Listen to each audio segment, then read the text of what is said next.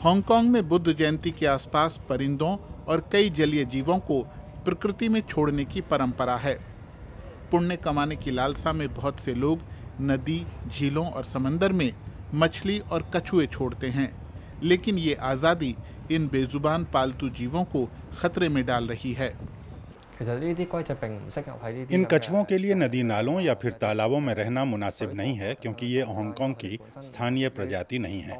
अगर उन्हें इंसानी देखभाल की आदत है तो फिर वो खुद अपना शिकार नहीं पकड़ पाएँगे। वे मछली झींगे नहीं पकड़ पाएँगे और फिर भूख से मर जाएँगे।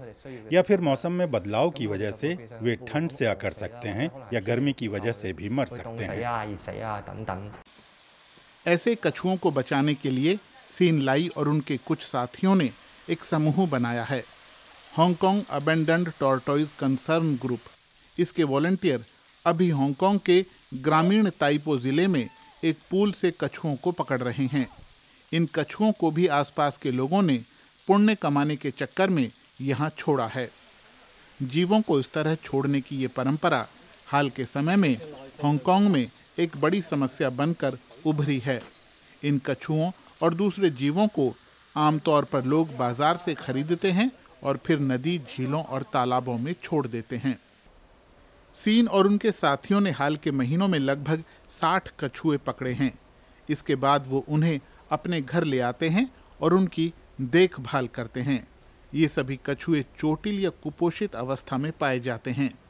स्थानीय पार्कों और तालाबों में कछुओं को देखकर ही सीन जैसे वॉल्टियर पहचान लेते हैं कि वो स्थानीय हैं या नहीं।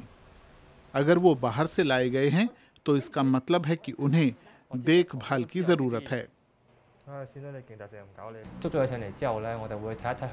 कछुओं को पकड़ने के बाद हम देखते हैं कि वे किस स्थिति में हैं। हम उनके आकार और वज़न को मापते हैं, चेक करते हैं कि उनका वज़न बहुत कम तो नहीं। फिर उसी हिसाब से उनकी देखभाल करते हैं। किसी की खोपड़ी टूटी हुई होती है तो किसी की त्वचा में इन्फेक्शन होता है। हम उनका इलाज करते हैं और फिर लोग हमसे उन्हें गोद ले सकते हैं। जब तक उन्हें कोई गोद नहीं ले लेता, तब तक वो सीन के घर के सदस्य हैं। जानकार मानते हैं कि जीवों को इस तरह छोड़ने से इकोसिस्टम भी खतरे में पड़ता है। दया दिखाकर जीवों को आज़ाद करने की वजह से हमारे इकोसिस्टम को कई तरह के जोखिम होते हैं। अगर जीव स्थानीय नहीं है और उसके बावजूद भी वे जीवित बच जाते हैं तो इससे इकोसिस्टम बदलने लगता है। इससे हमारे जंगलों हमारी धाराओं और नदियों का ढांचा पूरी तरह बदल सकता है क्योंकि ये जीव आ रहे हैं और चीज़ों को नया आकार दे रहे हैं।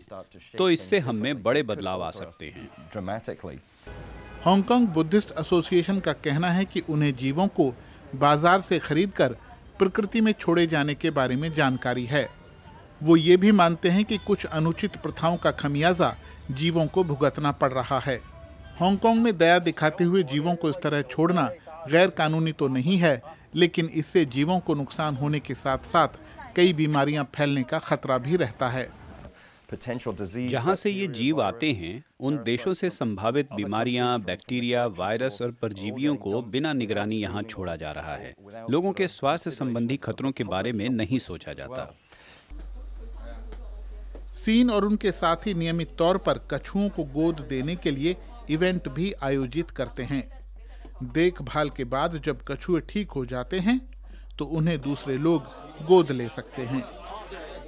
诶佢哋要喺一啲坑渠啊，或者系一啲 कछुए गड्ढों और सुरंगों में रहते थे वहाँ उन्हें खाना नहीं मिलता था अगर मैं उन्हें गोद ले सकूं, तो मैं उन्हें एक सुरक्षित परिवेश दे सकती हूँ 啦舒服嘅诶环境去养佢哋咯。 सीन की कोशिशों के बावजूद जो कछुए नहीं बच पाते हैं उन्हें यहाँ दफन किया जाता है इस साल उनके ग्रुप ने लगभग 80 कछुए पकड़े हैं जिनमें से कम से कम 28 मारे गए।